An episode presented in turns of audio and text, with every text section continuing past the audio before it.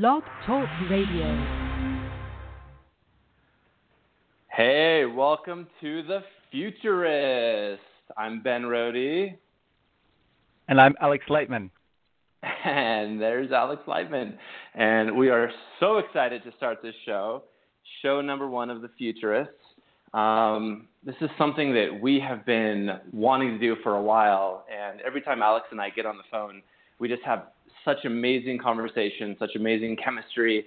Um, and we usually agree on the same things and and uh, and we we but whether we agree on the same things or not, we always learn something and have a fun time doing it. And um, there have been a lot of people that have been really excited about the show too. So we said, I guess we got to do it. Um, so we want to uh, spend a little time right now just talking about our intentions for the show moving forward. Um, and Alex and I both have some some really good intentions, and his is better, uh, better better stated, better formulated. So um, I'll go first and, and give mine, and then uh, Alex can give his, which sounds more like the scientific method, which um, is really exciting. So my intentions for this show is to raise people's vibration, to raise their excitement level, to um, have them listen to the show and think, "Wow, I can do I can do this." I mean, if someone like Ben can do it, or someone like Alex can do it, or whoever our guest is at the time, if they can do it, I can do it. Um, and, and, and inspire people to do more with their lives, right? So if they wake up in the morning, listen to the show, get inspired, and go out and do something awesome to change the planet. And one thing that I that I really want to uh, get people doing is to, is thinking about the future, thinking about the future, right? Because when we can imagine a future, a better future that works for us, and when we can see it vividly, and we can reach out and, and touch it almost, right? And that's how inspired we are by it. Then we can take that future and pull it into the present um, and that's how we create change, right? Not by thinking about the past. I mean, it's important to look at the past a little bit to kind of see what not to do, but growth comes from the future, right? And so um, this is this is where we need to be future centric in our thinking, especially about the new world and and the way things are going, especially in, in politics right now. Like we need to think about the future and so um, I really feel like this show is going to be getting people thinking about uh, thinking in a very future centric way. And one of the questions I want to ask a lot is um, uh, in regards to the future, this is, or in regards to the future, this is not, right? Because um, I mean, we could look at we could look at facts all day long, or we could look at uh, you know the, the the pros and cons of different political parties or people but you know if we ask ourselves the question is this the evolution of where we want our country to go? Or as a, a, a people on this planet is this where we want to go? It's often uh, you know you kind of leave behind the um, uh, you leave behind a lot, and it's an easy yes or no. And even if we don't know exactly what the future looks like, it's usually pretty easy to tell if if uh, something's not the future, right? And then we can go looking for it somewhere else. So um, eventually, I'd love to make this a uh, a daily show because I know I'm going to be inspired by it. I know that that like right now, I feel my body vibrating I feel the hair standing up on my arms. I feel amazing. I'm excited about the show. I have no idea what's going to happen or what we're going to talk about, and I'm excited about it. And I want to have this feeling every single day when I wake up, roll out of bed, eat my breakfast, start the show, and then finish the show feeling amazing, and then going about the rest of my day creating the future. So that's my intention. Um, and Alex I'd love to hear your amazing intentions.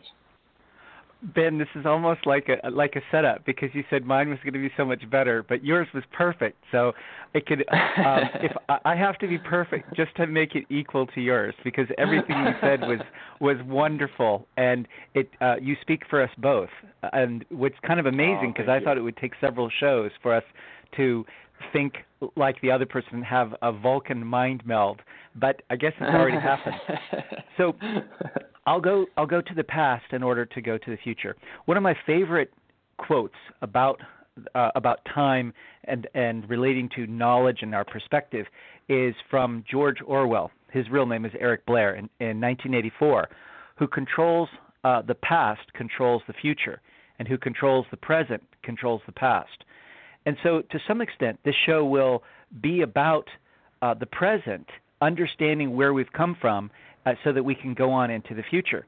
And what I find as a as a I think a successful futurist uh, is that there are too many people projecting their ignorance onto other people and their limitations.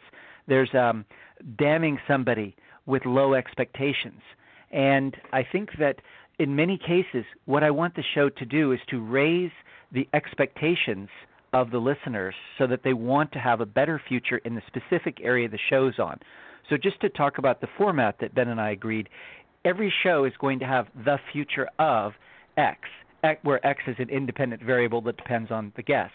Today, the show is called The Future of Green, dot, dot, dot, is blue.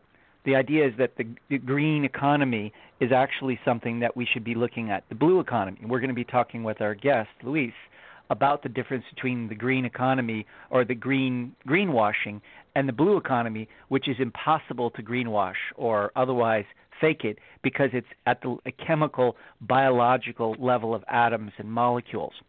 It's not something that you can put out a press release and show that it happened.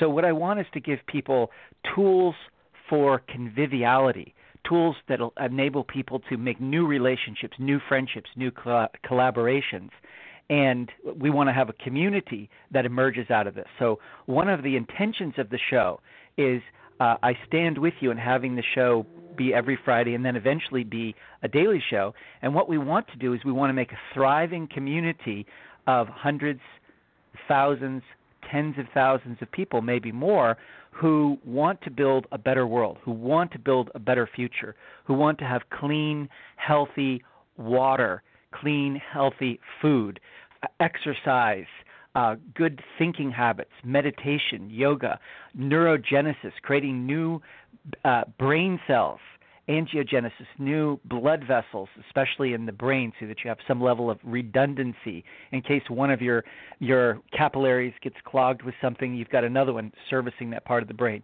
I want to have healthy minds in healthy brains and healthy bodies and healthy families and healthy communities and healthy cities and healthy countries on a healthy planet. That's what I would like. And part of that is talking about things. But it also means collaborating and doing something. And so uh, one of the intentions that Ben and I have is to have a face to face get together at least every six months. And some of you may be surprised to, to learn that we're actually in two different countries and depending on how your geography works, you might even look at it as two different continents. So Ben is just north of the border between North and South America. He's in Costa Rica, and I'm in Santa Monica at the edge of the Pacific Rim. Uh, I'm right near the Santa Monica Pier. So this is actually an international. It's international from birth. It's international from the first minute of the show because we're first humans. So Ben and I are humans first, and we happen to be Americans, but we're Americans who have traveled a lot and have enough experiences that we care just as much about other countries as we do about the United States. And we want to have people be able to uh, participate in the show, suggest the show, be guests on the show, and ultimately tell us your successes, like where you see the future going one way, and then how can we tweak it how can we um, divert it so that it's back in a better way? And think two moves, three moves, ten moves down the chessboard. What are uh, how it, how are systems? Uh, how can we look at systems so that we can work with them better? So I want to kind of give a quick medical analogy. A doctor will go and do four things: observation, diagnosis, prognosis, and prescription. And so with observation, you just look and see what's happening. If it's a doctor, you see somebody has a rash somewhere.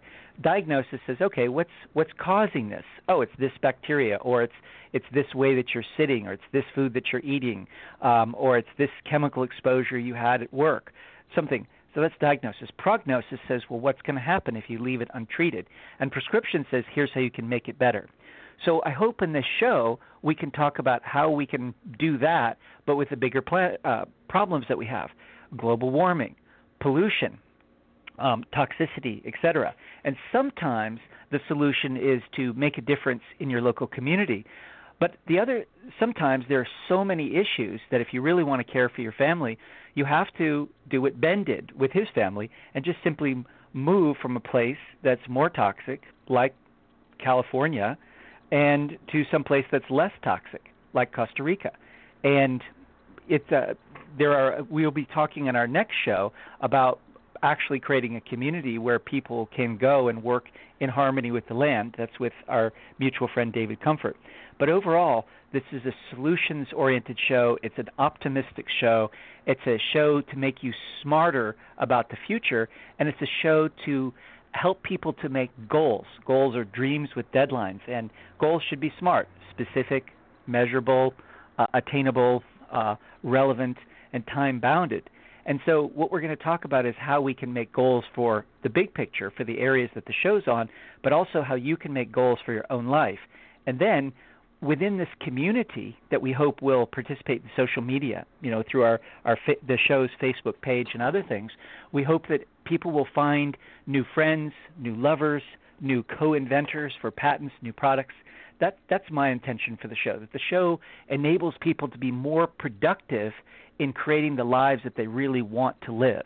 And I think that's pretty amazing that a show can do this. Now, I have confidence this can be done because I did it before in creating a boarding school, a spiritual international boarding school in New Mexico with my partner Chris Griscom. It was called the Nizhoni School for Global Consciousness, and it was part of the Nizhoni Institute. And one of the cool things about this uh, uh, that we did was that I could say, "Hey, I've got kids from 25 countries who want to meet you, Senator." meet you, Congressman, meet you, Governor, meet you, uh, Chairman of the Olympic Committee, uh, so Andrew Young was the chairman of the Atlanta Olympic Committee, and we went out and spent eight hours with him talking about how Atlanta got the Olympics to come stuff. When you have a radio show, this radio show, as it builds its audience, will be able to get people who are harder and harder to get their time. And at some point, I'd like us to be able to get heads of state. That's another intention, is to build an audience that then people will see it worth their time with many, many, many other demands on their time, including, you know, fulfilling their own heavy duty responsibilities. But I want to have some of the most influential, powerful people in the world come on and then uh, talk to our talk to our audience, talk to our listeners, and to make a difference in the world by exposing them to this audience and this kind of philosophy and ethos. So that's that's what I'd like, Ben. In addition to wow. everything you just said. Wow, mind blowing. I love it. The mind meld is complete. Um, so I have I have I have like I have, I have questions for you coming up. I have comments. Um, sure, well go ahead. So, this is this is so, our time. so the first thing that comes to my mind is a conversation that I had with a mutual friend, Ken Rutkowski. Um, and he said to me, uh, you know, I was telling him about uh, come you know, about uh, having all of them come to Costa Rica, you know, creating a metal trip to Costa Rica. And he, uh, he just said a quick aside. Metal Metal is Media Entertainment Technology Alpha Leaders. It's a group that our friend Ken Rutkowski set up around 2000 2001 that's grown to include hundreds of people from mainly from Los Angeles, uh, but who get together and have great speakers and do hikes every Sunday. It is an amazing group. Um, really, really mind blowing group uh, of, of, I would say, futurists. Um, so the last time I was there, he said to me, he said, I know the, the president of Panama. Um, I can introduce you if you like. he said, he said once a year I rent a 30 foot yacht. I pay a million dollars and I rent this yacht for a week.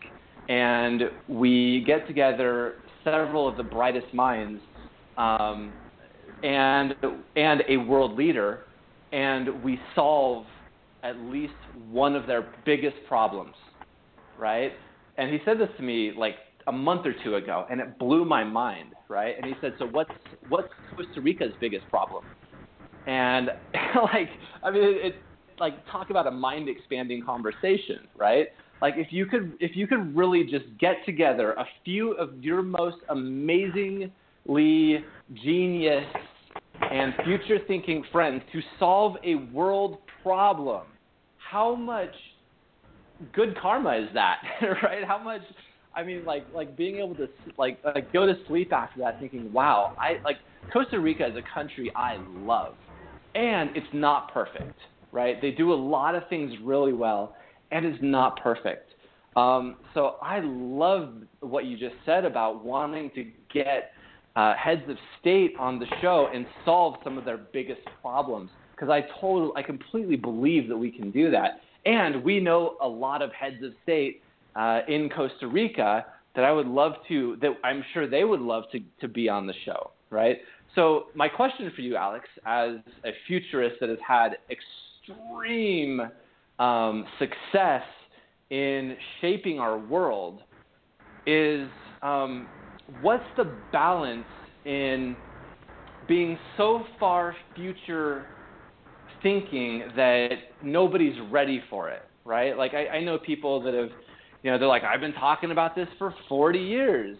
Well, yeah, people weren't ready 40 years ago, right? So what's the difference between like thinking way too far ahead and thinking thinking just far enough that it's relevant and and crazy futuristic at the same time? Like I, you sent me a link the other day of um, something that Elon Musk wrote about um, his plans his plans for 10 years in the future, right? And he just accomplished uh, what he wrote 10 years ago, right? That's beautiful. So what would you what how do you how do you reconcile being a futurist and at the same time not getting stuck thinking too far ahead?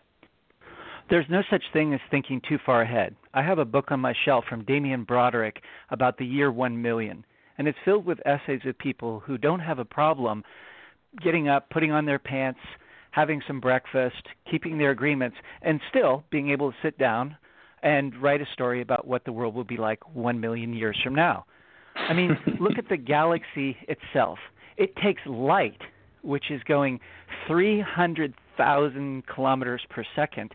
It uh, it takes light 100,000 plus years to get around the galaxy.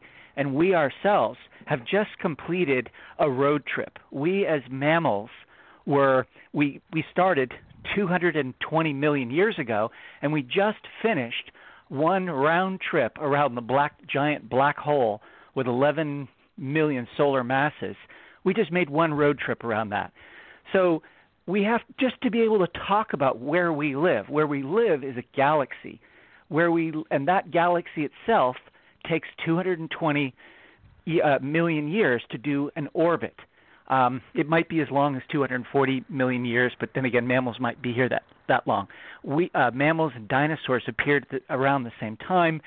The dinosaurs held sway until about 65 million years ago. So just to be able to talk about where we came from and where we are, to talk about ourselves as time and space, we have to use millions of years.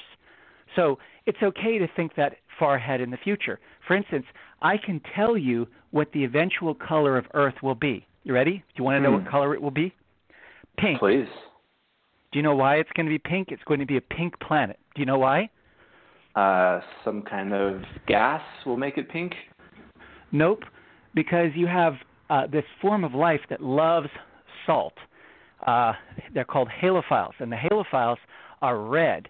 And so as the Earth gets hotter, the the water will boil away. We'll have less and less water, and so what will mm. be left will be more and more salty. And the only animals that will be able to survive are the halophiles, and they're going to leave behind redness. So at one point, someone will look at the planet. It'll look like Dune, Arrakis, a, a world with no visible water, but it will all be pink sand where all the halophiles live. So I can now tell you that in our conversation, and it doesn't mean that we can't talk about things that are here and now, but it's fun to be able to to say what things do we know about the future, and I could tell you tens of thousands of things about the future because they're predictable based on knowing physics, math, chemistry, biology, markets, you know, the degradation of things over time. And so there's no there's no such thing as thinking too far ahead in the future. However, there is um, driving ahead of your headlights. There is driving too fast for your reaction time. So let's just say that you know that if you're going 100 miles an hour in your particular car, that it will take you 15 seconds to stop. And you know that your reaction time is 500 milliseconds. You know all these things. You don't want to be mm-hmm. doing that at night on curvy roads because you might hit a deer and that could kill the deer. and It might even kill you and your family. So you want to drive more safely because you've taken into account the local road conditions. The key things is to know uh, enough to predict the future to be safe and to know enough not to make promises that you can't keep without adding in some contingency saying, I'm making these three assumptions.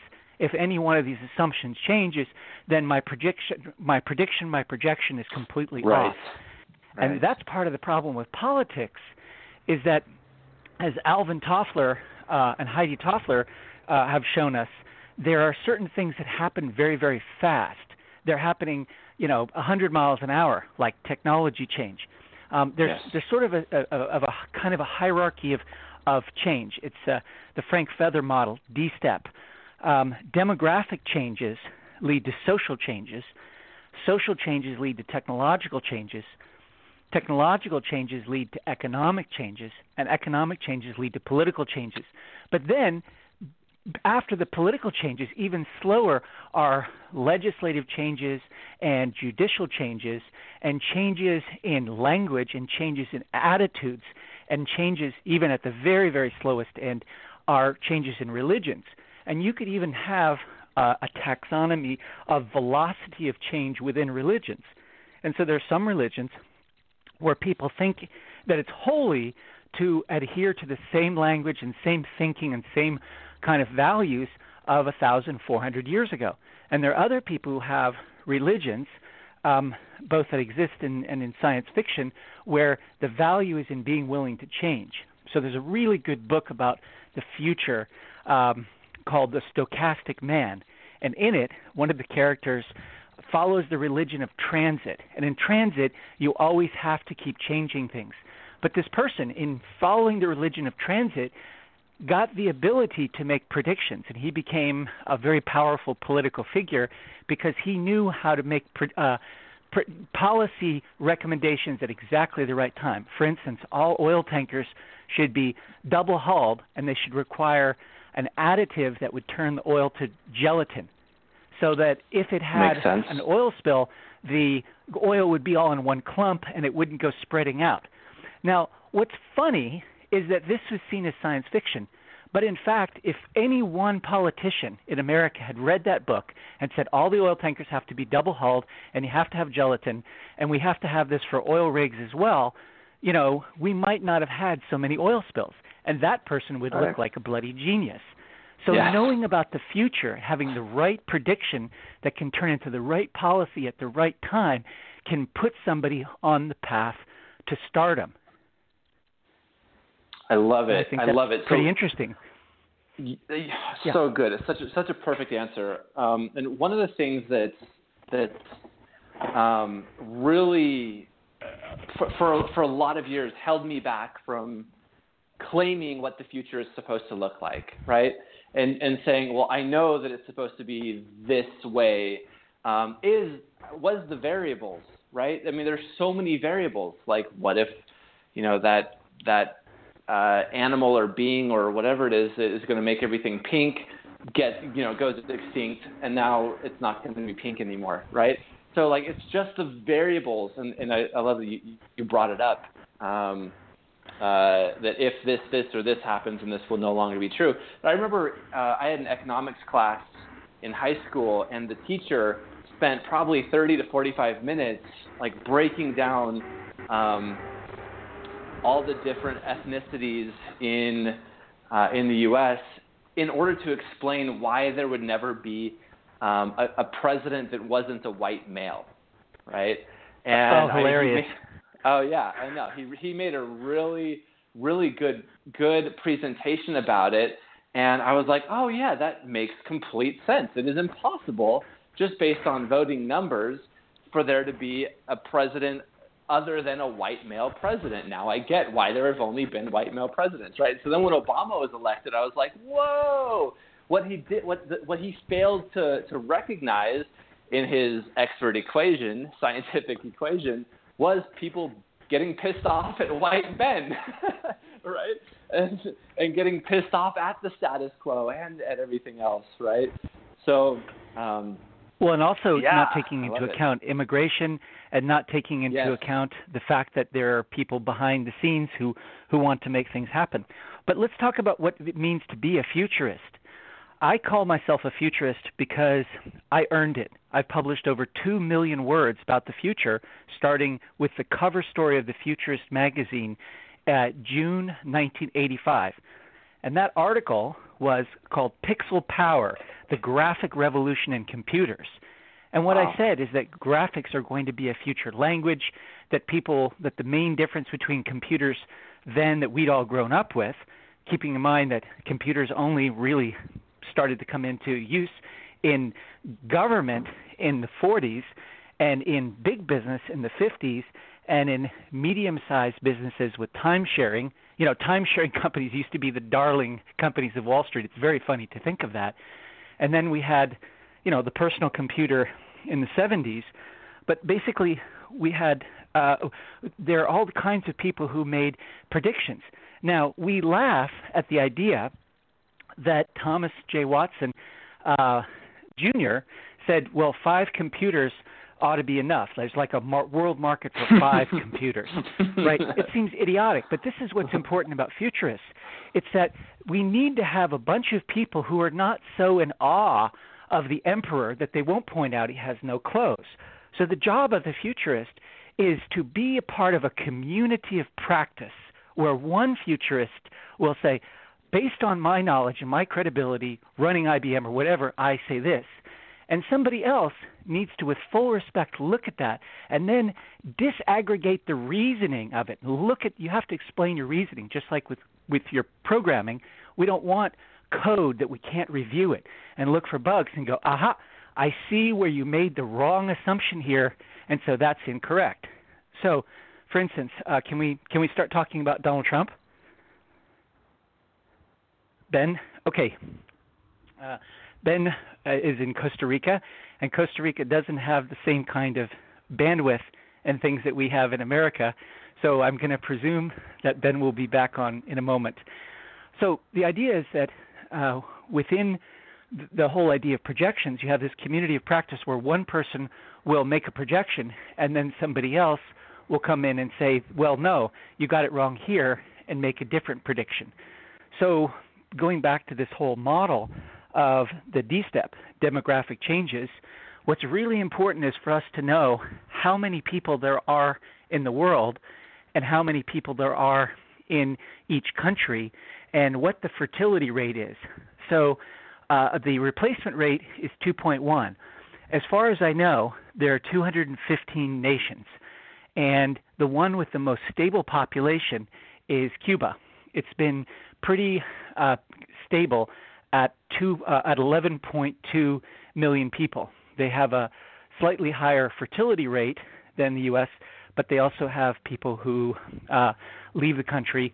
So it's and they don't have much uh, immigration, and so we can make a lot of predictions about Cuba. We can also see that uh, from energy patterns that Cuba had its peak oil moment in the 90s. We know that they had a certain amount of oil and that they started using less of it. This caused them pretty extreme economic hardship, but they passed through it. And as a result, they have a sense of how to use energy a little bit uh, better. And there are lessons in how to how to do that. For instance, having a lot of people on bicycles, people walking around and then we can say, okay, what are the what's the impact of having less food, fewer calories. Well, one thing that's really interesting to me about all that, as we're looking at life expectancy, so part of demographics is life expectancy. The average person in the United States uh, lives for 68 years and nine and a half months, and that's exactly the li- uh, lifespan of somebody who's living uh, in Cuba. And so basically, we're having um, we have in the United States thirteen thousand dollars per year in medical spending, and in Cuba they spend two hundred dollars per year. Well, why is it that we're spending so much money more in the United States than they are in Cuba? And the answer is in part that Cuban doctors are less expensive, etc. But the really big difference is that Cubans eat less, they're less obese. Um, in fact, they have a very, very low incidence of obesity in the country. It's just a, a couple percent instead of 38%.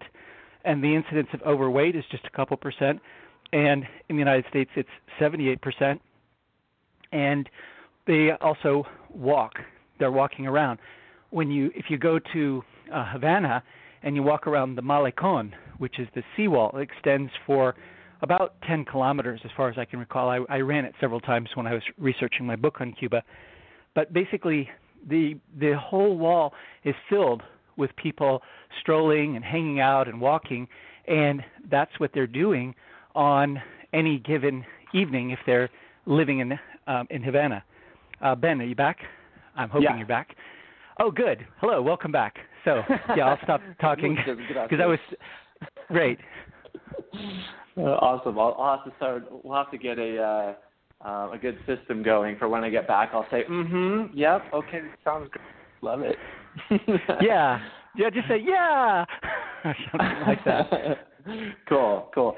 Um, awesome. Well, it's actually, I, I, I, I, admit, since since this is a, a show about truth, um, I admit to when I was talking and then you weren't there, I went, oh my God, what if I'm the one who's cut off? and what if you're cut off at the same time I'm cut off? Right. And I had this sense of free falling through space in panic.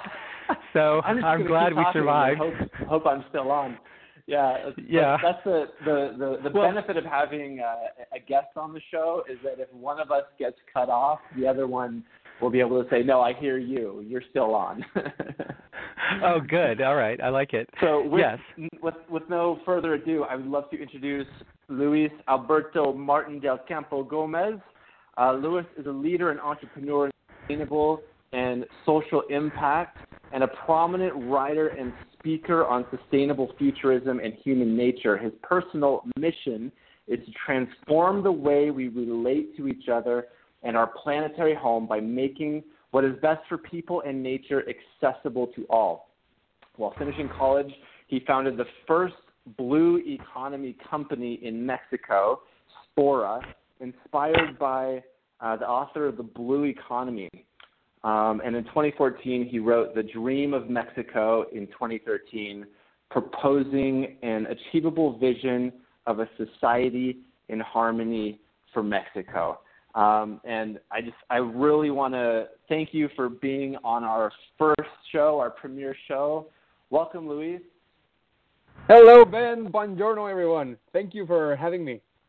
Oh, yeah, straight from Mexico. I love it. This is, I mean, the first show is an international show, right? We've got. Uh, yeah, we Alex got Calif- California, um, which means uh, ca- from California's the hot oven, and we have Mexico, and we, we have, have Costa Rica. Cancun. Yeah. Yes, Cancun. Right on. Great. We have, Yeah. we have uh, so much sea going on, so much regeneration and delicious, delicious water. Oh yeah, it's good. Oh, that's right. It's three C's if we call it Cancun, Co- Costa Rica, and California. Wonderful. oh, that's so cool. And I'm so excited to have Luis. I'm glad, Alex, that you, that you recommend, recommended having him be on the, the first episode because what you're doing and what you are talking about and teaching about and speaking about is exactly what Alex and I and David and, and all of our crew are creating with the Rise community. And um, and I don't know that we're doing it as intense as you would following the blue economy to a T. So that's what I'm I'm I'm excited about hearing from you is is uh, is what's what's going on with all that. It's exciting. Um, all right. Well, uh, so just first uh, question. As you were beginning, yeah. Yeah, yeah, yeah. Go go ahead, take it away. What what is the blue economy, and and what are your thoughts on it and the importance of it? Well, just as you two were giving your your um, introduction and like the intent of the show, uh, well, I thought it was amazing how uh, the whole intent is focusing not only on the futuristic vision but also on actionables, on on the things that we can do today to make this future real. Because it's it's one thing to to dream, but like Alex said, uh, turning it into something with goals and deadlines makes it uh, achievable, right? Right. And, and so um, I think it's a good synchronicity that for the first show talking about this kind of thing, uh, we're going to be talking about the future of sustainability. Um, considering myself a futurist in sustainability, uh, thanks to the blue economy and thanks to being in contact with just so many bright minds like Alex and you, Ben, uh, it just gives one a, a, broader perspective of what can be done. And with uh, with the future of sustainability, uh, and, and, considering the blue economy as, as this first note uh, on the show, I think it's a, a great uh, thing to include as the first uh, seedling of a topic and, and a, a, change in, in human mindset of what is needed as a shift, not only outside, not only in the conditions uh, of the world, but in ourselves. Uh, like considering this, um, let's say the world is a reflection, like the outside world is a reflection of our inner state, and we have created a world that is based on this linear thinking and this extractive uh, approach towards our relationship with the planet and with everyone else. And so, uh, the the kind of thinking that, that goes into the philosophy of the blue economy is exactly uh, an antidote to this kind of thing. Uh, and what goes on, the blue economy is basically about relationships and about efficiency and about collaboration.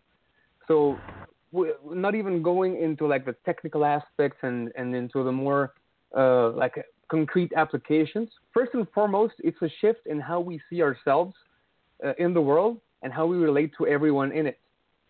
So, uh, for example, it goes into biodiversity, it goes into how we use resources and how we can inspire ourselves uh, thanks to seeing nature with a childlike wonder, hey, but also. Your internet connection is uh, not the best. Is there a way to get uh, reception? And just Hello, hello. Um, Hi, I'm here. Uh, ben, back. your your your connection sounded very fuzzy just now. yeah. Okay. All right. So you can hear him, from Alex. Can you Uh, hear me you, well? you were clearer before. Now you're very fuzzy.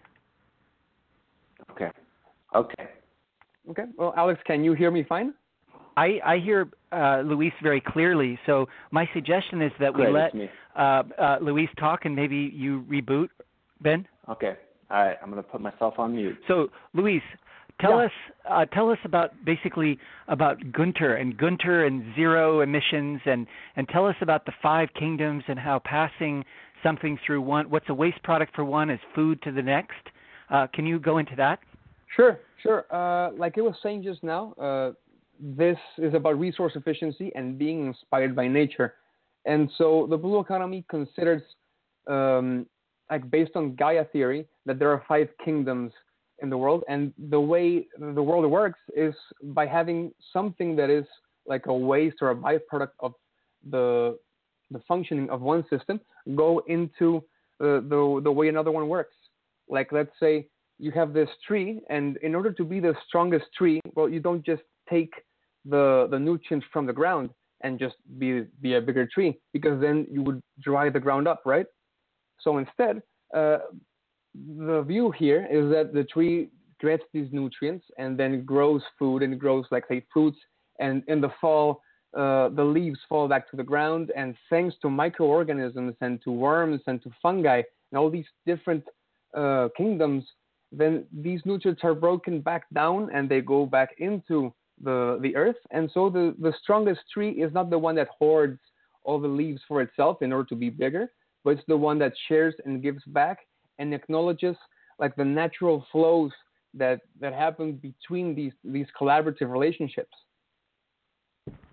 So, Yeah. what, can you give us a couple of examples of how uh, people are using the blue economy or how they could use the blue economy? Tell us about Starbucks uh, coffee grounds.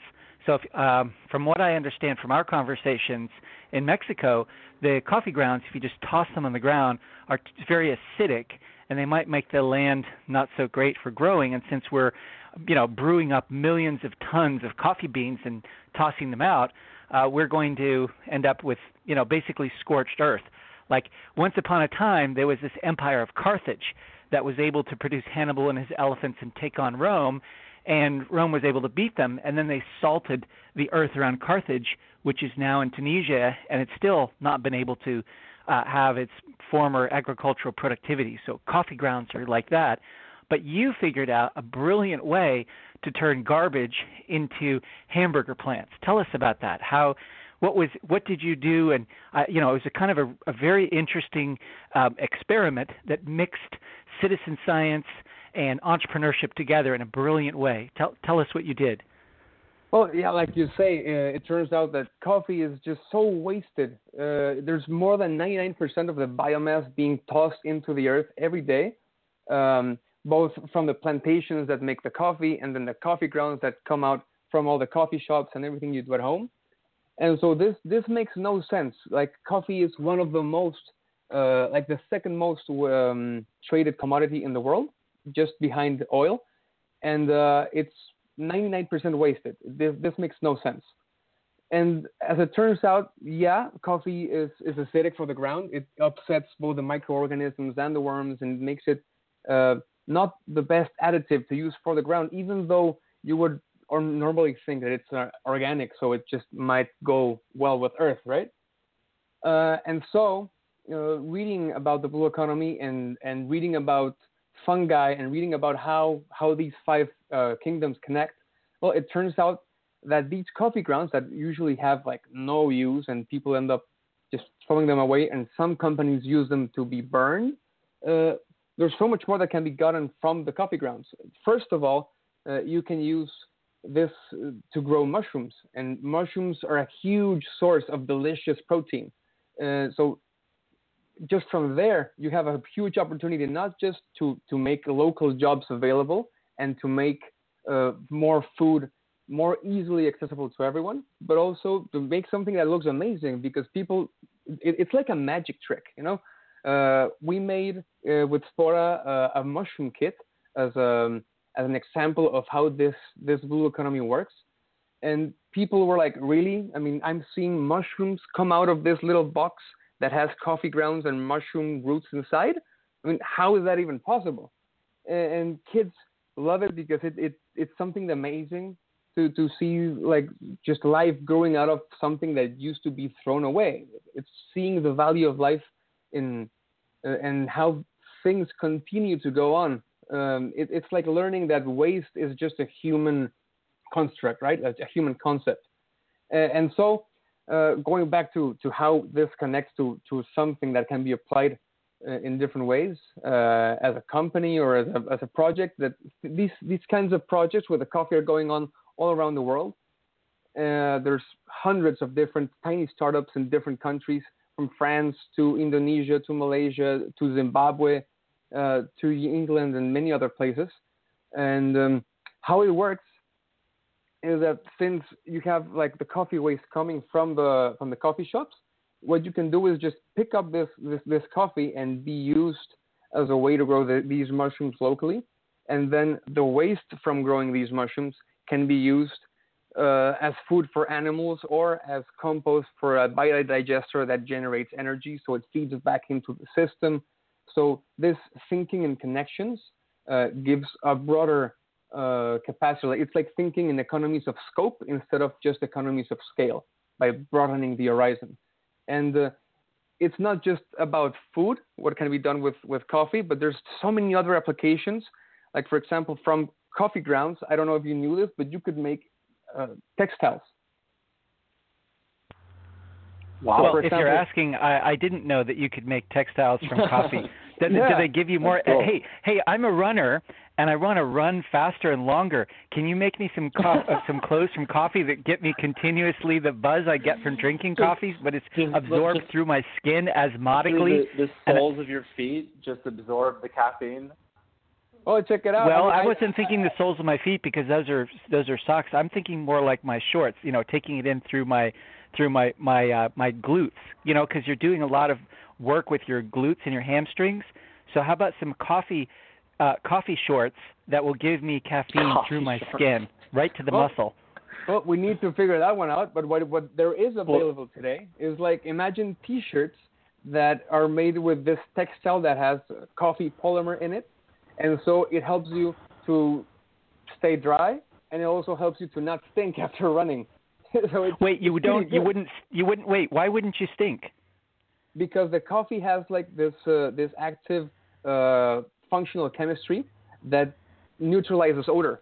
So imagine socks made out of this textile. So when you take them off when you get home, your girlfriend doesn't have to complain about your stinky socks. Wow, this is amazing. I want it. I I actually have received that complaint. Yeah. very, very useful. No, Very because I'm like working out. I'm working out at least twice a day, and I'm taking two or three showers. But you know, it's like, wow, this is really good news. So- So, who has So these the clothes, that- and where do we buy Alex them? ex- the way that first of all, the way that Alex explained the blue economy to me yesterday um, was he said that the waste of of one um, Kingdom. uh, kingdom becomes the food for another, and then once it once it goes through two kingdoms, it becomes edible again, right, or usable again. And by so, the original kingdom that yeah so we could take a poop and it could go through bacteria and then through fungi and then it could be something we could eat again in the form of the mushroom yeah, Right. Exactly, so that sounds like what this is through the shirt is we're using it. it. The shirt is transmuting the stench and the sweat, and and then and then can you wring it out and drink it?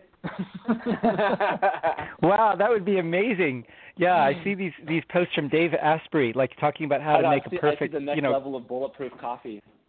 yeah exactly Brew basically yourself on that- your, your morning run.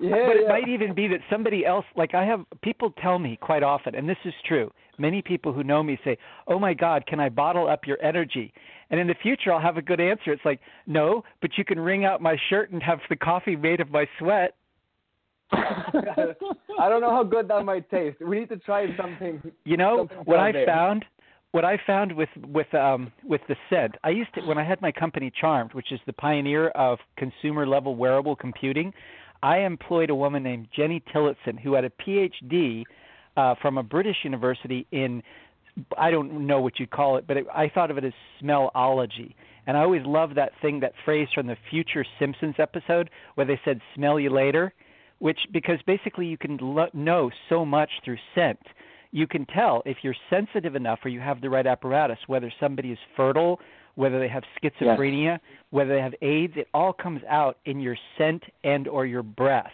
well, that's and what I was going to say. I've had I've had people have wildly different reactions to my particular scent.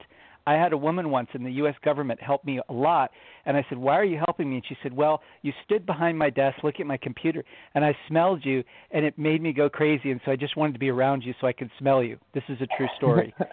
so, yes. Nice. Um, and but you know, so the, anything that can actually go and enable us to change our our scent or neutralize it can be very very powerful. That's amazing. It might even get some people who are really have sensitive noses. I tend to be around women who have really really sensitive noses. Um, like they can't even they they they don't want to pump their own gas because the scent is so bad that they can't they don't want to get out of the car during it. Now maybe they're just saying that, but I said you know I get it from perfume or the smell of certain dogs if they've been washed and they have the little you know wet dog smell. But this is this is kind of amazing. Let let me pause though because I don't want to fill our, our our radio show with things where we're having kind of an insider language. I want to make sure this is part of the whole make the complex comprehensible part. So when we're talking about kingdoms, let's be clear that we're talking about five kingdoms plants, animals, bacteria, fungi, and algae. So each of these eats something, eats, eats the waste products uh, of the other community. Like one of these communities is eating the waste products of one or more of the other uh, kingdoms. That that's what we're talking about here. So, Luis, um, where is the blue economy going? I know I, I remember Gunter saying it's he's going to create a hundred million jobs with a hundred business plans. You know, I mean, he made statements that are so bold, so powerful, and they're the kind of thing that I would think that Hillary Clinton or Donald Trump or other people who want to create jobs, jobs, jobs, especially in a country which has so many environmentalists. I mean, I'd say in America, depending on how you count it, at least 50 to 150 million people are environmentalists.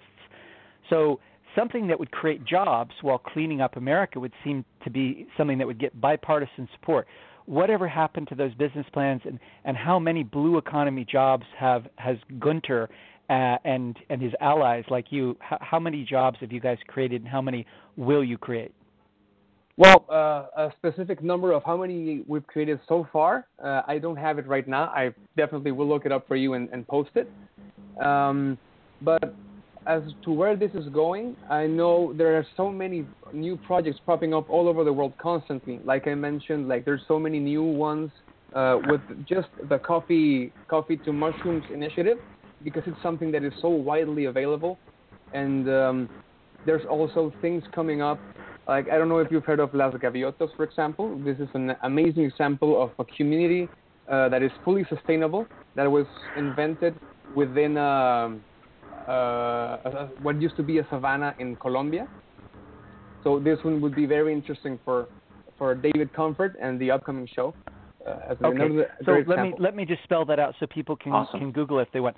L A S G A V I uh, O T A S? Yes, yes. Las Gaviotas. Okay, Las Gaviotas. Okay, yes. great. So, well, tell us about this community. What what's it like? It's amazing. It's it's a great example of how these five kingdoms connect and make something out of out of what was usually well formerly very little. This was a place in Colombia, um, and it was just a savanna. It was abandoned. There was nothing to grow there. There was just you know, some tall grasses, and nobody paid much attention to it. They considered it to be of very low value, and scientists considered that there's nothing to do with this, so they just left it there. And um, well, part of the whole thing of the, the, the blue economy, seeing the pos- the possibilities and potential where other people see nothing. I love seeing it. Connections. It's so they're it's basically making, alchemists. They're turning lead into gold. Yes, yes. It's making something out of nothing in many cases, and it's it's doing more with less. And so I love it. They, uh, well, this is my defin. Uh, I did the White House National Innovation Plan, and they didn't have a definition of innovation. And after uh, uh, after looking at all the talking to all these people in government who said we don't have one, my definition of innovation is doing more with less measurably. So good for good on you. This is where innovation comes from. Please continue. Yeah, this is really cool. Really great. And so the the first step they took, and one of the important things to consider here is that uh, it's it's all about action. It's a, it's about not focusing on on just making these uh, expectability analysis and plans and things. It's about okay, I see this, I I'm gonna try this uh, these uh, tests and see where it goes. And so the first they did is okay, there's a tree that is very resilient and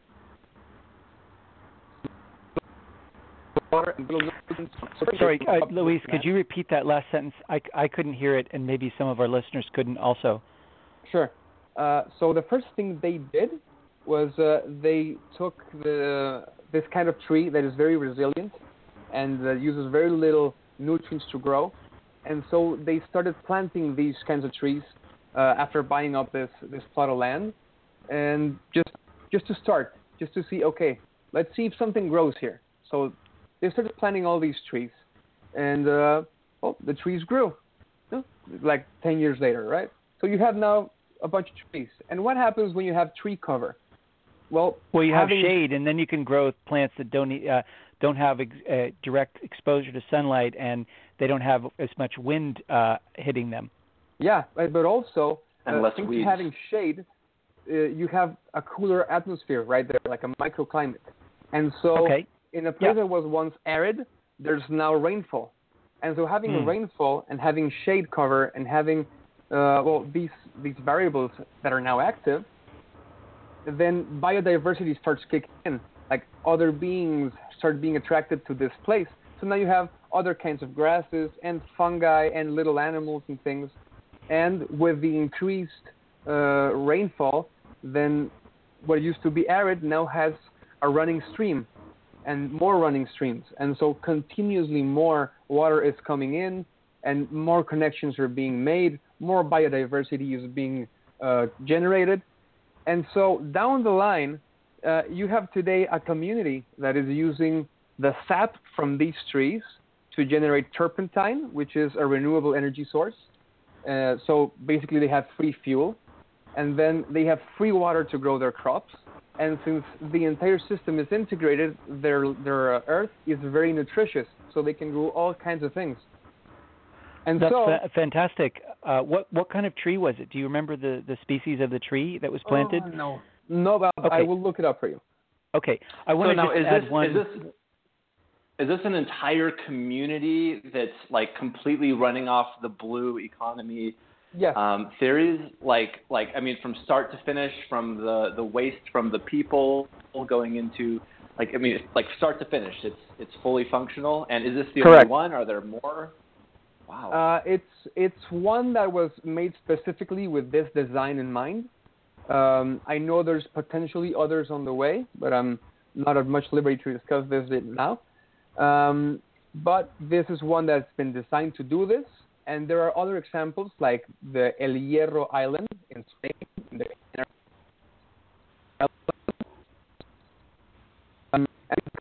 Fully integrated, growing mushrooms, uh, growing food, having free water for their citizens, and then the excess water that they have, they can then sell to other communities nearby. So they have an inflow of, of cash like a cash flow coming in from selling renewable energy sources.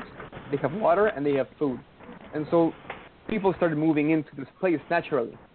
And so how does this connects to a bigger uh, micro, uh, a bigger scene, because you think like, oh, this is an isolated thing uh, that just self-sustains.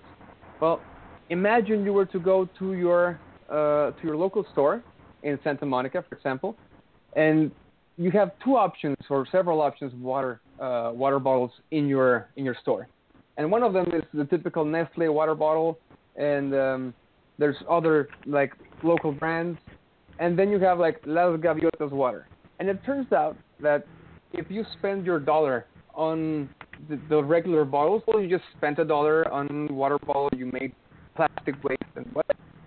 You spend it buying water from Las Gaviotas, then your dollar is going directly into reforesting, is going directly into carbon sequestration, it's going directly into increased biodiversity.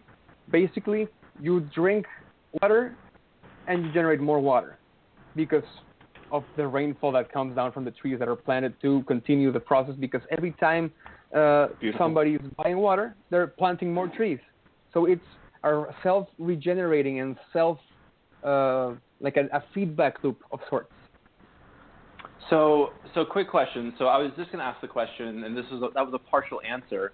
The question is like, what can an average person do on a daily basis that would be like an easy uh, blue economy solution? Because this all sounds really complicated, and it sounds like a lot. And I mean, in order to you know use your poop to grow mushrooms, you got to set up a whole system and I mean, that is that is a part of what we're doing at, at Rise at our Coast project in Costa Rica. But what can we do on a daily basis aside from using our money to support water uh, companies that are investing in the rainforest and all that? I mean, you you took a, an amazing idea and used coffee grounds to to grow mushrooms. So I mean, how how could we like I I we drink coffee. We have amazing Costa Rica coffee how could we take these coffee grounds and grow and, and add spores or where do I get spores? How do I do this? Like, and, and what other kind of really cool ideas could our listeners um, do on a daily basis? I'm, I know one of the things that Alex uh, presented that we do on the show is to give people three action steps to be able to create their future now. Um, and so this this would be just great advice. Like, what are one or two or three things that people could do right now to start um, being more blue? Well, first of all, um, the blue economy is based around, or it, it's focused on the part of entrepreneurship. So if this sounds like something that you want to do uh, more of in your life, then well, the first the first and obvious answer is okay. Inform yourself of what kind of things are happening in your community, and and where do you see waste and what is abundant in your community, and then design something around this. So the first the first would be an entrepreneurial step, like if you want to do something new. Um, but maybe you don't want to do something new, or maybe you don't uh, you don't have the time, right? Maybe you're you're in a regular job and you don't have like the chance to make a new company. Um, well, there are other ways for there are products that you can that you can bring into your life. I just saw a really cool thing from uh, from these guys, I think from Spain, uh, that they made uh, the, the next step in evolution of the mushroom kit I created, and it's uh, it's like a, a coffee brewing machine that once the coffee grounds are done, then the machine itself deposits them in a separate compartment where you can plant it with uh, the mushroom mycelium, the mushroom seeds, uh, and then you can use your own coffee at home to make your own mushrooms, right? And where do you get those mushroom seeds? The the mushroom seeds in that particular case, I think, are included, but otherwise, uh, I know for a fact that the U.S. is also a very big producer of mushrooms, and so you can get them from several sources, including Paul Stamets. Paul Stamets is a, a pioneer and a huge uh, authority on mushrooms in the U.S and he's also just the best uh, organic mushroom seeds available. So if you're interested in the coffee, uh, mushroom coffee topic, he's the person to go to for advice and for the mushroom seeds. Um, and and yeah, it, I think those are like the two big uh, answers I can give you right now on that, and actionable steps like entrepreneurship and and seeing opportunities that are locally available. One of the ways to design something like in your daily life uh, and notice how things are uh, opportunities is to see what is abundant locally. Like for example, uh, in Cancun, there's so much seaweed on the on the coasts, just a, a huge problem like from two years ago to now, and it just piles up on the coast. And usually we think of this as a problem, and in, instead of it being a problem, it turns out that seaweed can have like very nutritious properties. It can have also UV protective properties and uh, other things that we don't know yet that they do. And it's it's like thinking instead of seeing it as, as something that is trash, well, see it as something that you don't know the value of it yet. So I think cool. So, what, so basically, what you're saying is get creative. Look around you. What do you have an abundance of, and then what can you do with that? Like, I mean, I've heard of communities building homes for the homeless using like old pallets or um, old materials that people are throwing away, and now they're using it to to do really cool things in their community. Is that correct, what you're saying? Correct. Yeah. For, for example, um, like talking about this, uh, like the, the evolution of green uh, as it being blue, then the green economy economy works something like this. It basically says that what is best for the world and is sustainable is expensive, and it it basically functions of this not enough uh, resources, and uh, what this gives us is the kind of materials like biodegradable soaps that are expensive and and not out of reach for uh, many people in the world and just in reach for a few, and with side effects and um, how do you call this? Um, like unforeseen consequences because of of not thinking systemically. It's basically like taking one problem and tackling just one problem with a precise solution, but without thinking in a broader broader sense. Side effects. And, yeah, like unforeseen consequences and externalities. People don't usually think of these things. So thinking in systems, then you can consider like the broader options. What the blue economy does is it takes what's abundant, locally abundant, and uses it to its advantage. It's like leveraging. And so instead of thinking, oh, we have very little of this resource, we have to conserve it, it's what do we have a lot of that we're not using? so, like you say, yeah, there's a lot of pallets. Let's make homes. And one of the ways to design like very creative things is find one problem and then find other problems to solve at the same time. So, for example, you could be having like these pallets that also grow things. So you have this, these communities growing food with the homeless working these communities while having homes made out of the pallets that used to be trash. Just off the top of my head, right? That is such a futuristic way of thinking. And so this this is kind of what what goes on with the blue economy. Just a, a little bit of a of info there. And um, uh, Alex, Alex, are do, you, you have around? any, do you have any questions for him? Um, I had a I had a quick comment. I want to make sure that when people uh, finish listening to one of our shows, they feel like somebody who's been in a Holiday Inn Express commercial, like the guy does brain surgery. Says, you know, did you go to medical school? And he goes, no, but I uh, stayed at a Holiday Inn Express last night. So I want to go back to Las Gaviotas and just give people at least a couple new vocabulary words that are crucial to being able to talk about the world in a better way. Do you mind? Is that all right? As we No, if we have that as part of our show. So the word for the day is albedo. Albedo is a measure of surface reflection. Every day, the um, well, every second, the sun fuses together 600 million tons of hydrogen into 595 million tons of helium. And so 5 million tons of matter go missing from the sun. Boy, talk about weight loss. That happens every second. Every hmm. gram of that just turned into a nuclear bomb's worth of energy through the magic of E equals mc squared. Energy equals mass times the coefficient of the speed of light squared. So that radiates out. It takes a thousand years for those photons that are created to reach the surface. A photon is a measure of electromagnetic energy, and it, uh, it, even though it takes a thousand years to reach from the you know about one third radius of the center of the sun to the surface, if it's going in the direction of Earth, which one billionth of the energy of the sun reaches the Earth, so just that one billionth is enough to uh, to give us 4,000 to 6,000 times as much energy as we use. Now, there are some parts of the Earth that the sun just hits the ground. It burns through the clouds on the way down there. Clouds are, of course, carrying moisture. And then, if it hits the ground, it has high albedo, and albedo is from zero to one. So one is completely reflective. It's utterly, it reflects everything like a mirror. It goes back up again, and it hits not only the top of the clouds, but the bottom of the clouds, and it burns them away. So you have, so it's very, very uncommon to ever see cloud cover over the Sahara because there's so much albedo. So wherever you see albedo, you don't have it.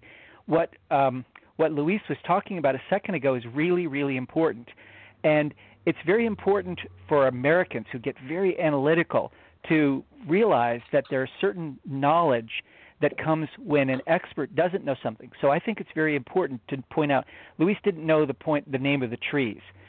You know why that's important? Because it doesn't freaking matter what kind of trees. What matters is that you have organic matter on the ground or something that lowers the albedo, lowers the measure of surface reflection so the clouds don't get it burned away, so it starts raining. So here's a way that you can turn lead into gold with the blue economy type thinking. If you're in a place where it's not raining, go and just assume that the albedo is very high and figure out organic ways that you can make it darker and darker and darker hopefully through plants so that the plants do the work you know nature goes and grows. But then what happens is it starts raining. And a perfect example of this is in um, abu dhabi and dubai where they started planting plants and they just watered them. And the next thing they know boom they're the only place in the Gulf that's getting lots of rain, and they had to completely redo their sewer system because they were not expecting rain. Some of this stuff works way better than they think. So, overall, one of the things that we need to do as humans is we need to have more plant cover. And I think I want to point out the, the best news I heard in the last two weeks was Norway taking a really hard stand, the first of 215 countries to do it, to say, Thou shalt not cut down any trees. I mean, can you imagine if worldwide we said you can't cut down trees? That right there would do almost as much to go and, and to solve global warming as any number of, of, of, of all the electric vehicles that Elon Musk will ever produce. So I just think that what's cool about this discussion is it gives us so many things that we can do. And Ben said something a minute ago, which is that I wanted to give everybody at least three things to do from each show. So one thing I'd like people who are listening to the show to do is to go out and plant the tree. And if you don't have space in your your own property to do it, ask somebody on Facebook or through Twitter and say, "Hey, can I come over with you and can we plant a tree together?" Because if we all planted trees, and there are seven billion of us, and if we each planted a thousand trees over our lifetime, that would mean that we would have seven and a half trillion trees. Now, not everybody's going to do this, but then again, there are tree planting drones. So, Luis, if you were going to give people three things that they could do to make the world a better place, what would the three things be? First of all, um, it would be to start looking at the world as a place of opportunity. So that when they go out, out, of, out of their homes in the morning, they look around and they see it with childlike wonder, like they're seeing it for the first time and just be inspired by it. I think this is something we should do every day. Just every every day when you go out of house, feel inspired by the by the things that are around you. And second of all, um, look at what's abundant while around you. Look at what's considered waste, and just learn to see it as something else. Figure out what's going on with this and why is it being thrown away. This is an opportunity to find new ideas and to make something cool. To just invent something out of what was considered nothing. And a third point is, hmm, hmm, something practical and for the house, maybe. Hmm, mm, mm, mm. No, I'm drawing a blank. okay, that's your challenge. So, um, Luis, Mexico 2034 tell us about the future of Mexico and tell us about how the relationship of the United States and Mexico would be under a Hillary Clinton presidency and under a Donald Trump presidency. I like that is question. an extremely complex question. This is an extremely complex question, man. Yes, but you're a genius and you're our first guest, and I want this to be a classic show, and I want us to go in the show where other people don't go. Now, obviously, and Ben and about, I have respect and affection. Uh, yeah, and obviously Ben and I have respect and affection for for Mexico and Mexicans because a Mexican is our first guest on our first show, and you know, as you can tell, I know 11,000 people, and Ben knows thousands of people. So of all the people in the world, we chose you, and that's out of respect. And I thank you this deeply is, for that.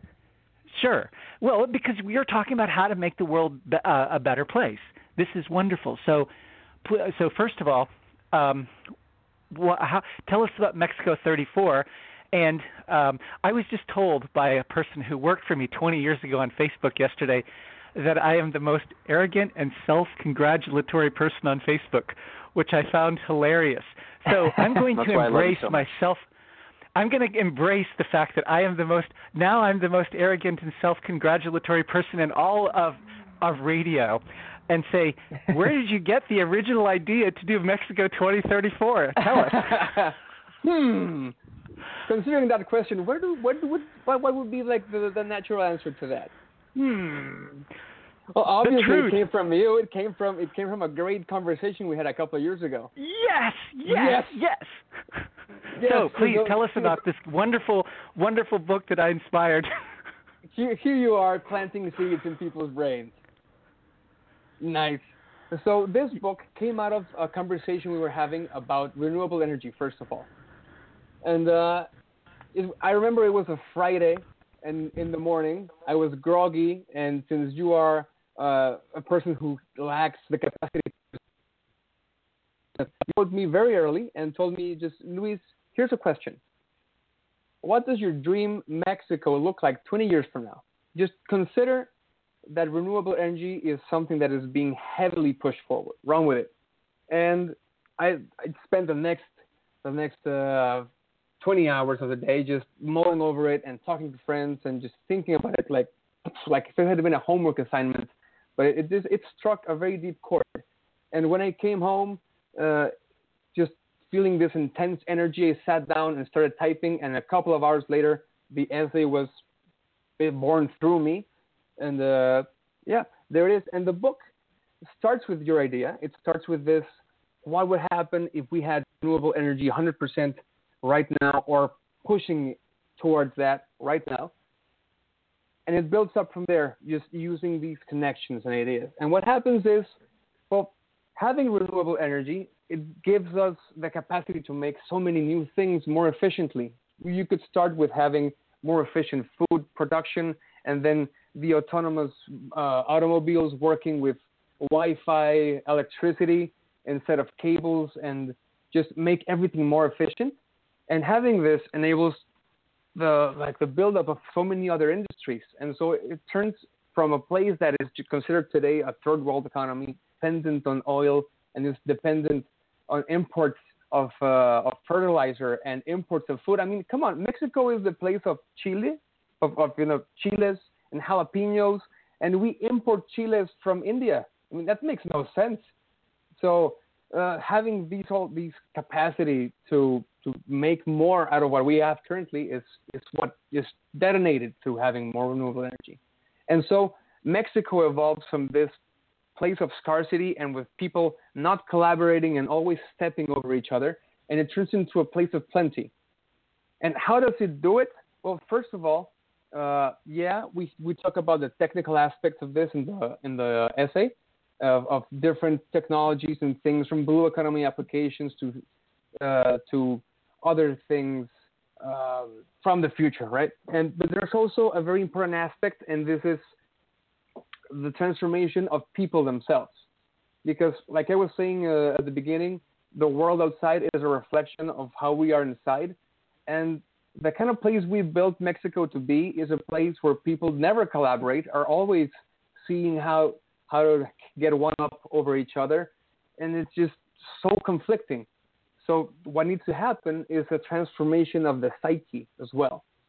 By having all this abundance nearby and having it shown in, in, in the, the world because of renewable energy, because somebody took a bold step forward and collaborated with the government and with entrepreneurs and with businessmen and with investors and with like uh, social organizations and NGOs, you have a base starting point from which to detonate this this change in the psyche.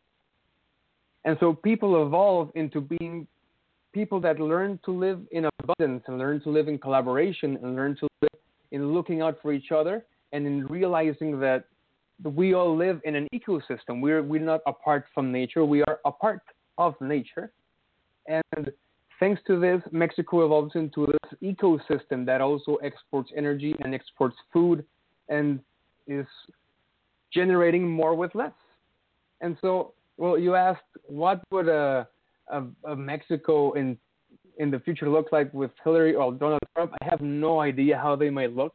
It's a very, very complex well, and just, very confusing with, world. Let's just start with looking at okay, if if there's a Trump presidency and he does what he says, there's a giant wall, and I mean, I, I feel like I feel like whether the wall is effective or not isn't the point. I mean, what do you feel like that says about um, what, is, what, do you, what do you feel like that says in terms of Mexico America relations and um, and all that? I think it says that that there's uh, he is not recognizing the importance of of this two-way street relationship. It's like thinking right. he's in an island, and uh, like he's uh, or like America alone in the world and can do it on its own. And it, it would be like a reflection at, at, at a national level of this uh, current mindset in humanity of how we are not related to everyone else, but we're alone. Future, right? future or not future uh, pacing? Uh, I didn't quite get your question. Do you, sorry, do you, do you feel like that's a, a mindset of uh, someone someone who's thinking future based or past based? Oh, uh, I think he's definitely still living in the past definitely. I think he's not seeing how to best progress in the future. But then again, I, I'm not in his head, so maybe there's some gambit going on there. I don't know. I would hope if he wins, there's a gambit going on, and he wins on on this uh, past-based vision, and then implement something amazing. I'm cr- keeping my fingers crossed if that's the case. Um, but my bet is on he's living in the past. That's what I'm thinking too. What do you think, Alex? Do I think that Trump is living in the past? really? Yeah. Is that what your question is? Hell no. I think Yeah, he's past- living in the past or future. future. I think he's I think he has a vision. And you know what's hilarious to me about Trump? It's hilarious is that he has done something that nobody else in American history but me did. That's really brilliant. And yet he What is? I- I gives away so much of that? he's giving away so much of his power to his advisors that he's kind of forgotten who he is in his essence and what his real vision of America is and he's left it behind and if he had instead of last night's speech if he had said a few years ago here's what I did in cooperation with a Silicon Valley leader and Well, what was uh, it? What, what I, did he do? Tell us what he did. I'm gonna I'm gonna save that for our show about the about my my policies and about president because it's directly relevant to all of that. And if he had That's said, two shows from now. yeah, yeah, Relevant that's right. now. It's it, it, yeah, it's sort of. A sneak peek, He's not. on, a sneak He's not. He's actually burying his strongest card. It's like he's got. He's playing blackjack, and he has this special deal where he has an ace up his sleeve, and he can drop it in any time, and he forgot about it. And I find that absolutely stunning and amazing and fascinating. And I just think that he forgot to some extent who he is, and he's he's there's a sort of a persona or a shell around him that he's taken on as a media personality, and that that's where he's inhabiting. But he forgot his essence and he forgot his core idea. And what's and part of this is an experiment. Look, I'll admit this. I'm always running my own little uh, little IQ tests on people, and I'm always dropping hints and puzzles and say, does anybody else know what I'm talking about? And I do give enough hints that let's say roughly 50% of the time that I do these, one or more people is able to go, is it this? And that, you know, there's hey, there's 11,000 people and they have infinite guesses. So I'm really good at setting up the difficulty so it's just enough that if people use their brains and they collaborate a little bit, they can answer the question. So this is one of those, and I want to see if any of the readers or anyone I know on Facebook can come up with this. And I look in vain for anything like this in Hillary's career, which I've I've read her uh, I've read HRC and I've read uh, Hillary's book, her uh, you know, which is except for the part about stuff being in Copenhagen, it's it was kind of suffering to read it, but I don't see anything in her career that's like this, and in fact, I don't see it in very many people. But there is a way of looking at the United States that completely changes everything about how you look at it. So, yes, I think that he's a man of the future and he's thinking about what it can be. And if you have the idea that you're going to be president and you're not a puppet of George Soros and globalists, I think what you go is, oh my God, we can make this place something spectacular that sets the standards for advancing civilization, or we can totally screw it up and make it Rome. And the thing about Rome is that if there's anything that the United States is karmically linked to and is going to follow a trajectory similar to, it's Rome. I mean, my God, we are the the government with the longest continuous government in the in the world today because of the Senate, because only one third of the Senate turns over every two years. This is Guinness Book of World Records, and you know, 240 years that we've been around. 240 years with a continuous government without having to have you know the government fall and be replaced. That's amazing, but it's called the Senate, and Rome had its Senate. And in Rome, they had the Goths, the Visigoths, and the Vandals come in. They they destroyed what I call the Aqueductus Magnus, you know, the big aqueduct. And then Rome's population fell in what might have been as few as three years from over a million to under 30,000. And I've actually seen a projection that the number was over a million to under 8,000. And I think that something horrible could happen to the United States, and I think that something wonderful could happen. And I think that Trump is thinking in his own mind that he's been influenced by the Roman story, and he doesn't want the what people he sees as the equivalent of the Goths and the Visigoths and the Vandals to come in and to uh, to make us follow the path of Mm. Rome. Now, what's interesting I like about that. this I- this conversation just now is that uh, the perspective we can have on on the the potential candidate, well, the candidates and the potential outcomes, is entirely based on the amount of information available to us. Like being in Mexico and being on the outside, and probably being inside the U.S., like the available information on what Trump could be thinking uh, and what's going on. It's just so much info, so confusing, sometimes conflicting, that we can't easily draw the same conclusions that Alex is, is drawing. Well, well, I have I, I have one I, thing I that since you're from Mexico, I want to I want confusing from inside the U.S.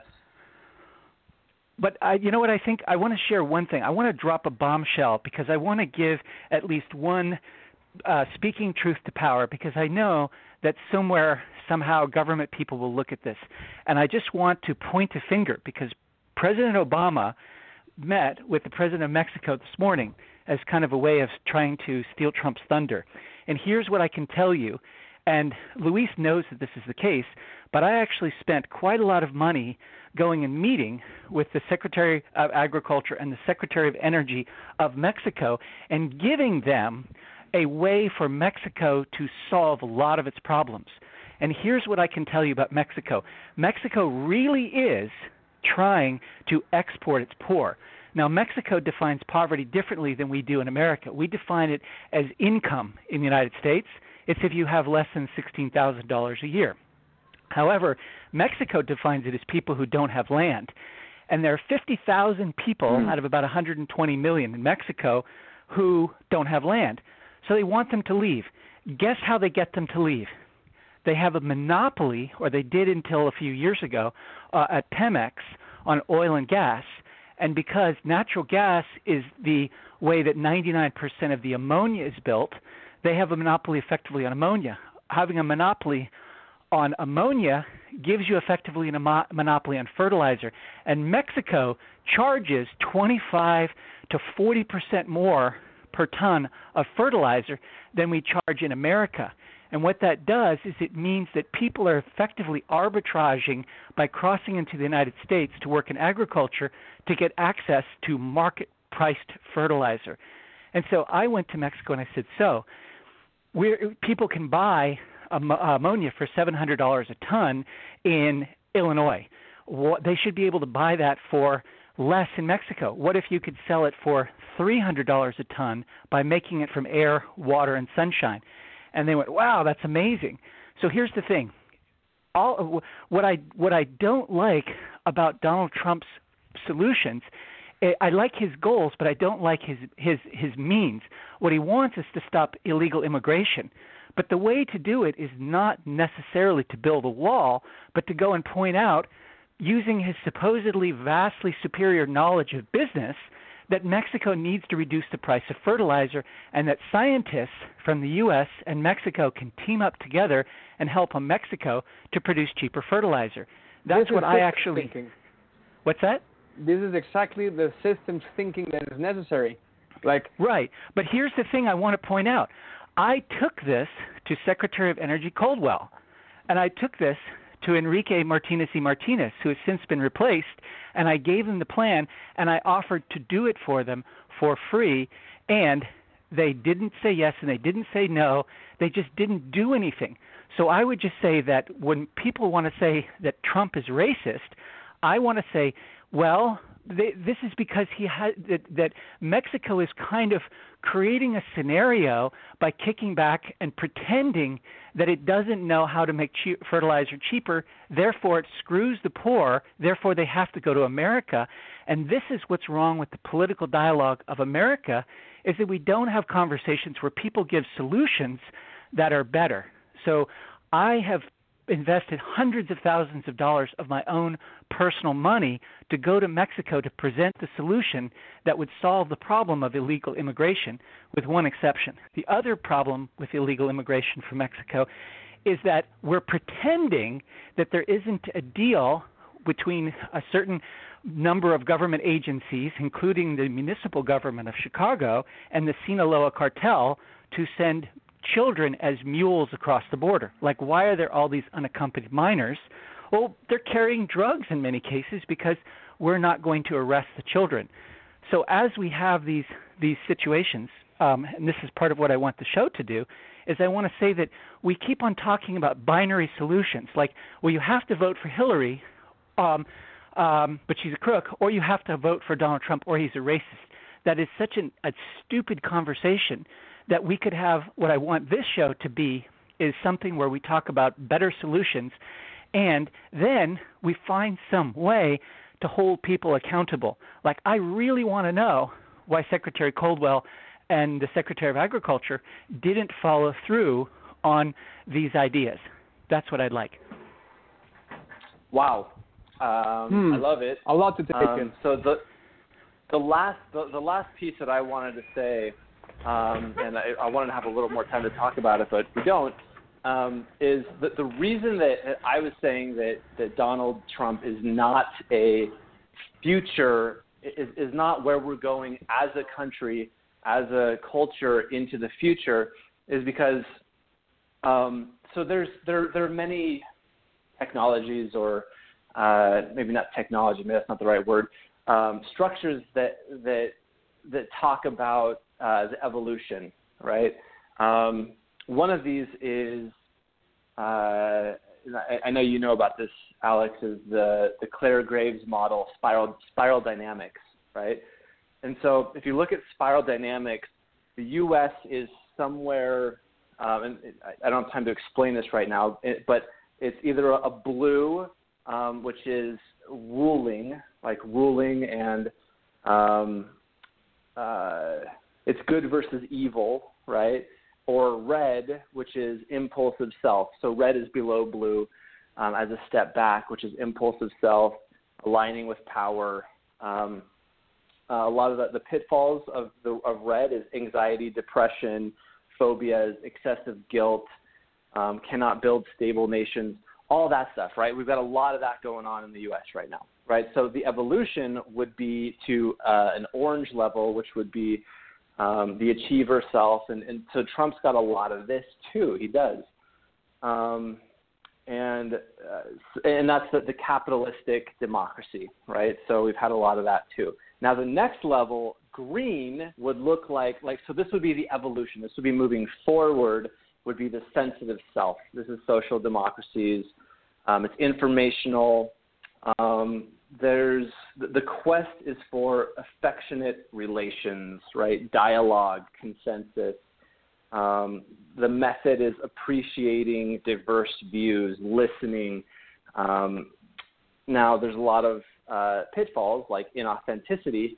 Now, that is that is what kind of freaks me out about even the people that are talking about that. So, like a, a much more green uh, level solution, green in terms of, of the spiral dynamics, would look like what Bernie's doing, right?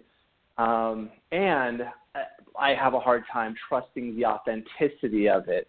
Um, and anyway, we don't have a lot of time to go in, go into this, but what we're creating in Rise is even is a level or two above green, which would be yellow, and then uh, light blue, which is or turquoise, which is the holistic self and um, people can only understand one or two levels of consciousness above where they're at, right? And so this is where my hope is that people move one or two levels up in consciousness rather than down in consciousness. And, and what happened, you know, in our healing modality, explosive sexual healing, we do a lot of work with transforming people's um, personalities, transforming their uh, their their identities, their old selves, and becoming new selves. And when they get when they get close to dying to their old identity and up leveling and moving into their future self, it requires a death of the identity, and that is the scariest thing on the planet.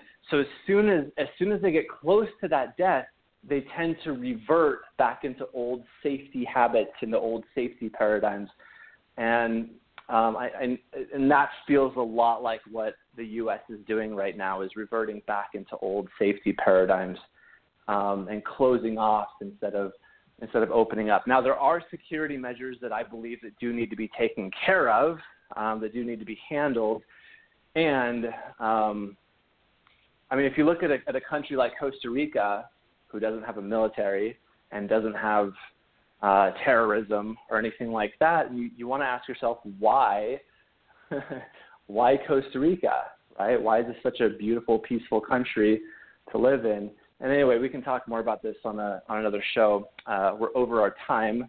Um, Luis, thank you, brother, for being on the show. Um, how can how can people get a hold of you, and how can people find your book? I, I do have the links on the website, but is there any last thing you'd like to say to people? Oh, thank you very much for for having me.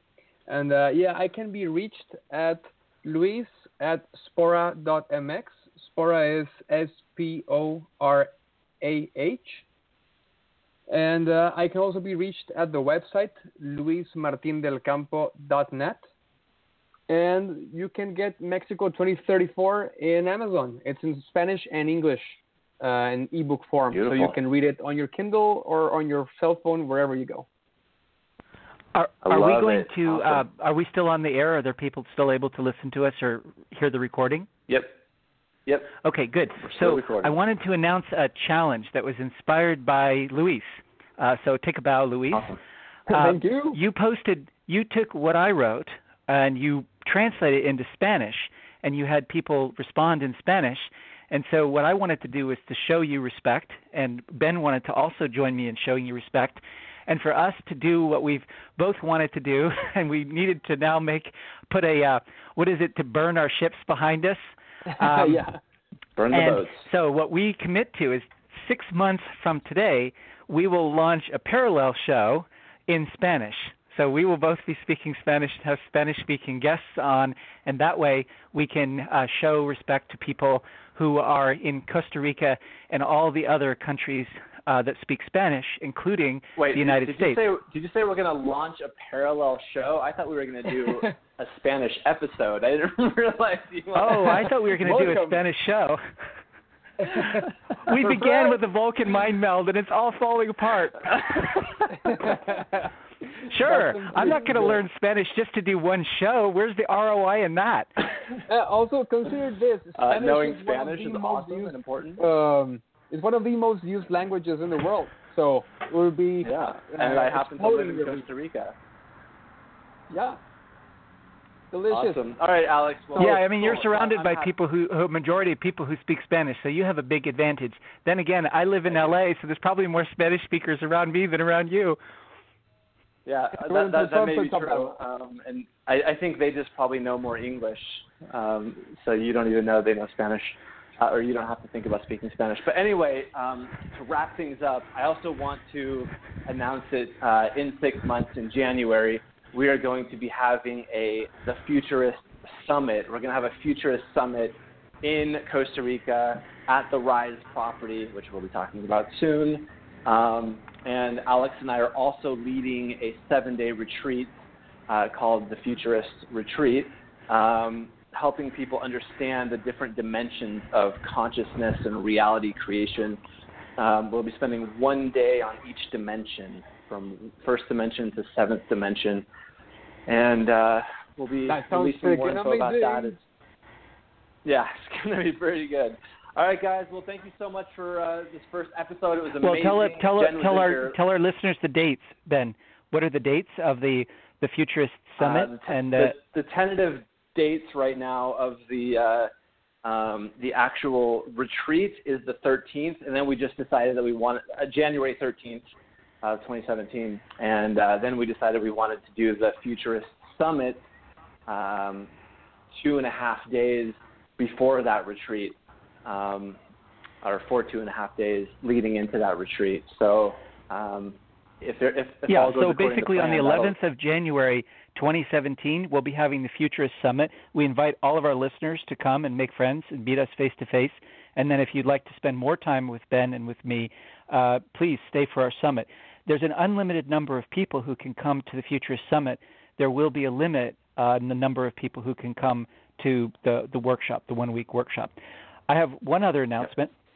Um, on 9 11, 9 11 will fall on a Sunday, and I'm going to be doing a workshop with my friend, artist Taylor Bond, that will be uh, part of our series we've done called Creating an Abstract Masterpiece.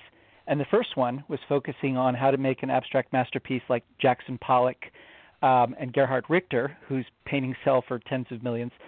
Um, the second one was painting like Hans Hofmann. The third one was inspirations from nature, and this one will be because it's 9/11 on how to make an abstract painting using Islamic styles. Because I thought it would be kind of interesting on this day when everybody is thinking about the clash of civilizations between Islam and the West to have one little bit of collaboration and peace and say, okay, can we make paintings in Islamic style on this day? I think it's it's could be challenging, but I think it can be rewarding. So that's what I and thought. On the Thank 9th? you so much. Nice. Uh, on se- And uh, and and on the 9th, the 9th is a Friday, and we're going to be doing the Future of Islam show. yes, the Future of Islam show will be the September um, September 9th, 9 Ninth. 9. Yes. Um, so the show, looking forward to giving kind of an overview because sometimes when I see shows, they say this season on in the name of the show. this show, please keep uh, please keep listening.